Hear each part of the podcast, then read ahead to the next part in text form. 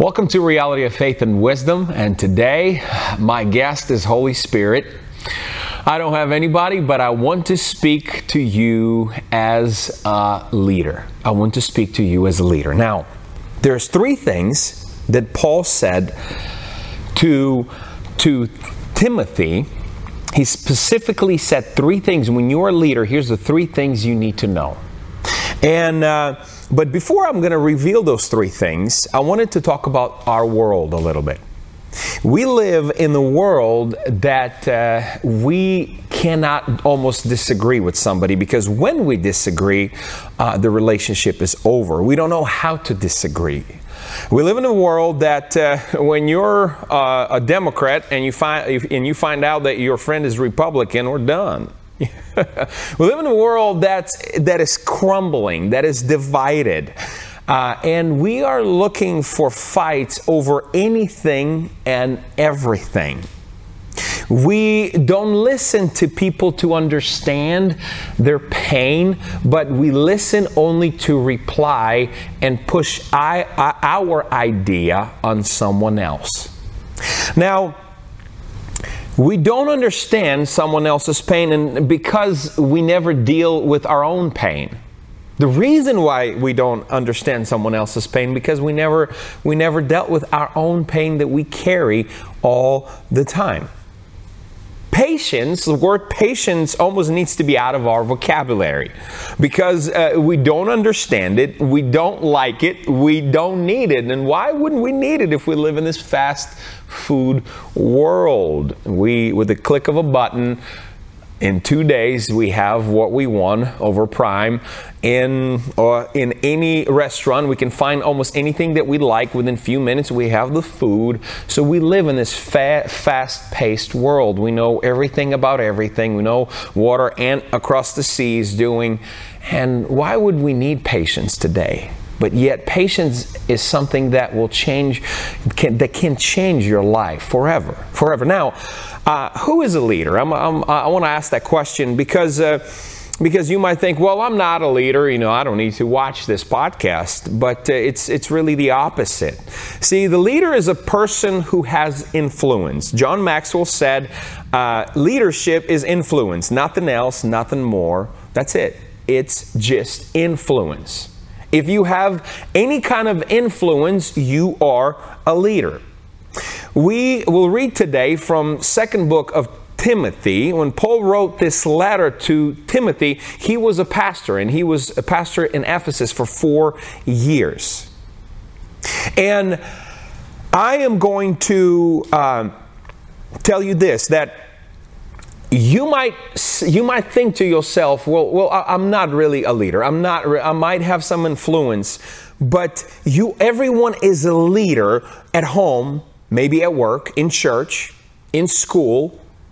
When you're a father, you're going to lead your kids. When you're a mom, you're going to lead your kids, and so on. So you will go through seasons, and even if you're running away from from leadership, even if you're running away, I don't want to be a leader. I, I, I don't want to lead anybody. I just want to live quiet life. Then even if you're thinking this to yourself, you will go through these seasons that you will have to make decisions that will influence others. You will go through seasons like that. Sometimes your friend will call you and will maybe share your heart in order to hear from you. And you will be ready. And you have to be ready in that moment. You can't just say, Well, I'm sorry, call somebody else. If you're married, you know, there will be hard times that you will have to make certain decisions. There will be those times, and Jesus want you to rise up and lead not with words, but with your example. So Timothy was a, a pastor of a church. Timothy was a spiritual father uh, to the God's, God's children. He was a leader. He was a young leader, by the way. And here's what Paul said. He said this in 2 Timothy chapter 4, verse 2. He said, Preach the word of God, be prepared whether the time is favorable or not, patiently correct rebuke, and encourage your people with good teaching. So, first, he's saying this And let me maybe paraphrase it in this way lead.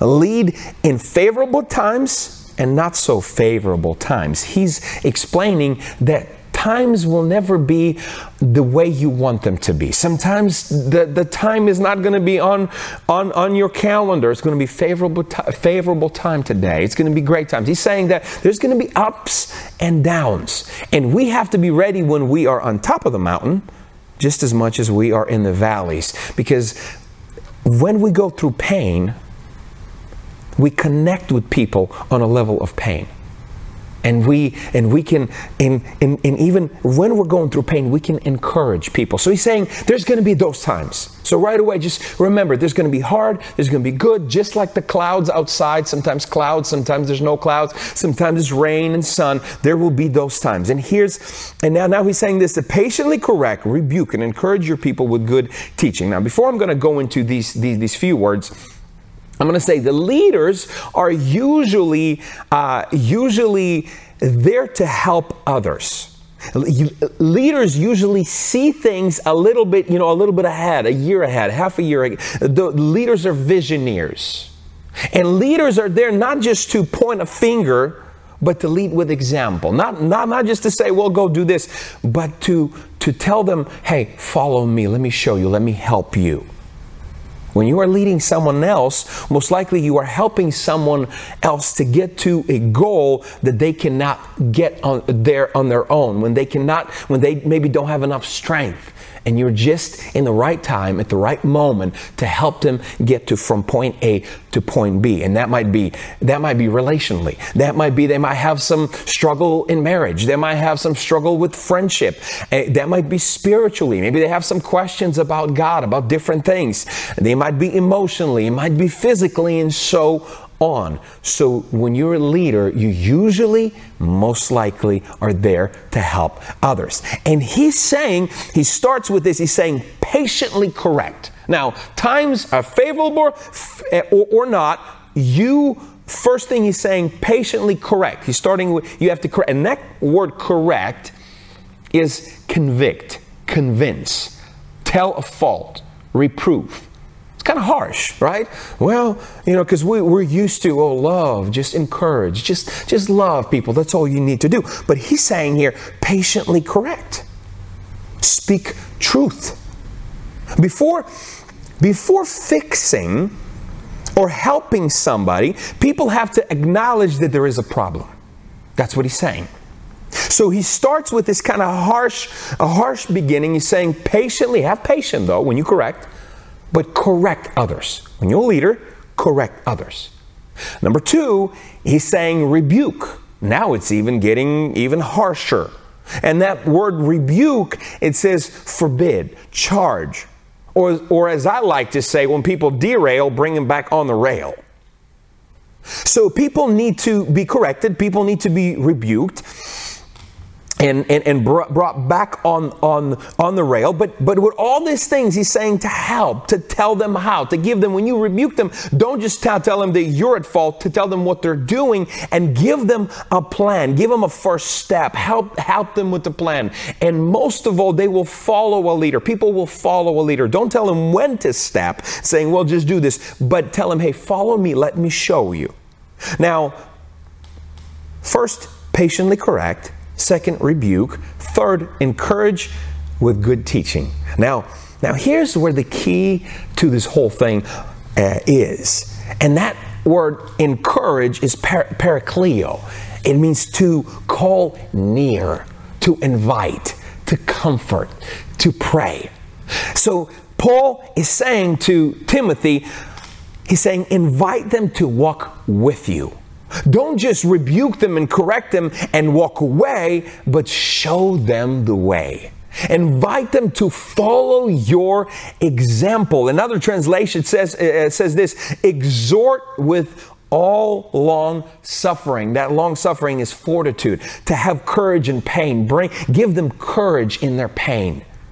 Help them to encourage when people when people have all kinds of when they're in all kinds of situations to be patient with them to long suffering right to have patience to patience to feel their pain to understand We always uh, say we just need to encourage people. Just like I said, well, just I've heard this word so much. Just love and encourage people. Love and encourage people. You just need to love and encourage people. Let me tell you this when people are already derailed and they're off off the plan and, and, and they're not on, on this journey that God wants you to live on, if they are already heading for a cliff and, and if they're already hurting them themselves, then when you encourage, if you blindly just encourage people, you enable them and they might just you might just enable them to jump off that cliff. Oh, it's okay, brother. I love you. Everything's going to be okay. No, people need to understand that there is a problem. You have to acknowledge the problem. You have to give them the steps, proper steps, and tell them, hey, follow me. Let me show you, because I, maybe I've been there. Now, the key to this whole thing is this number three. This, so now, correction, speak truth, rebuke, tell them how. But he's saying, but now, now all of this has to be with this word parakleo. Now call them near. Saying, listen, I know it's hard to maybe listen to this truth because sometimes truth hurts. I know it's hard to maybe get out of this this hole, this this suffering, this pain. It's it's hard to get up and and and, and start walking. He's saying, call, call them, Parakleo, bring them near to you, invite them, comfort them, pray for them. Paul is calling you to be in close proximity with those people that are hurting. If you're a leader, jump in, bring them to your circle. Be the true brother and sister, bring them near. But when you're bringing people to your circle, the inner circle, remember that your circle has to be whole. Your circle cannot be full of pain because people will see that pain. You have to deal with your pain. When you're a leader, Jesus is calling us and saying, and saying, Give me your burdens. I will, I will help you. I will be the one that will lead you. And be in close proximity with other people. To invite them. When you see someone's hurting, to invite them to and, and understand their pain. Don't just reply because you think you know something, but first understand the situation that they are in. And most most people people most of all people will never just listen to the words but people will see who you are now now when when you lead with example when you lead in close proximity to people, when you invite them to your inner, when you are becoming vulnerable, transparent, and you're saying, listen, I have hurts, I have maybe some areas that I'm dealing myself, you will connect with them. Because, because usually when we are suffering, when we're going through things, we connect we connect when we're going through through stuff. We enjoy when we're on top of the mountains, but we connect. But remember also, when there is a mountain, every time you get to the top, there's always going down. And with every mountaintop, there's a test. There is there is things. So that's why Paul is saying the times will be like the mountains. It will be up and down. And when you lead with example, when you bring encouragement and understand the pain and invite them to the close proximity and saying, listen, follow me. I might fall. I might, I, I'm not perfect. Philippians 1 6, the one who started a good work in me, Jesus will finish it until, until Christ come back, until, until, and it might be a long, long, long suffering, long. Have a lot of patience.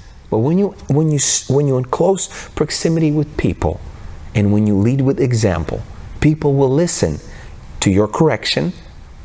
People will listen to your rebuke plan because they will see the health that you are experiencing. You will be able to help someone and maybe even alter their eternity. So let me just just give you this one more time. You are a leader. Everyone is a leader. If you're running away, you will be found in the season that you will have to be a leader. And Jesus wants you to be a leader. He wants you to be transparent. He wants you to, to, to, to get rid of all these things and constantly working. Be transparent. Be willing to help. Be willing to lead with example. Patiently correct others. Speak truth. Don't just blindly encourage and love people. Yeah, there has to be love, but truth is love sometimes too. Patiently correct. Patiently rebuke people, give them plan, give them steps. And then invite them and bring them, bring them comfort. Invite them to your inner circle and encourage them with good teaching. Be patient with all. May the Lord bless you and keep you. May the Lord make his face shine in you. Be gracious to you. Turn his face, face towards you and give you peace as you go through these mountaintops and valleys in life. Remember, you are a leader. Until next time.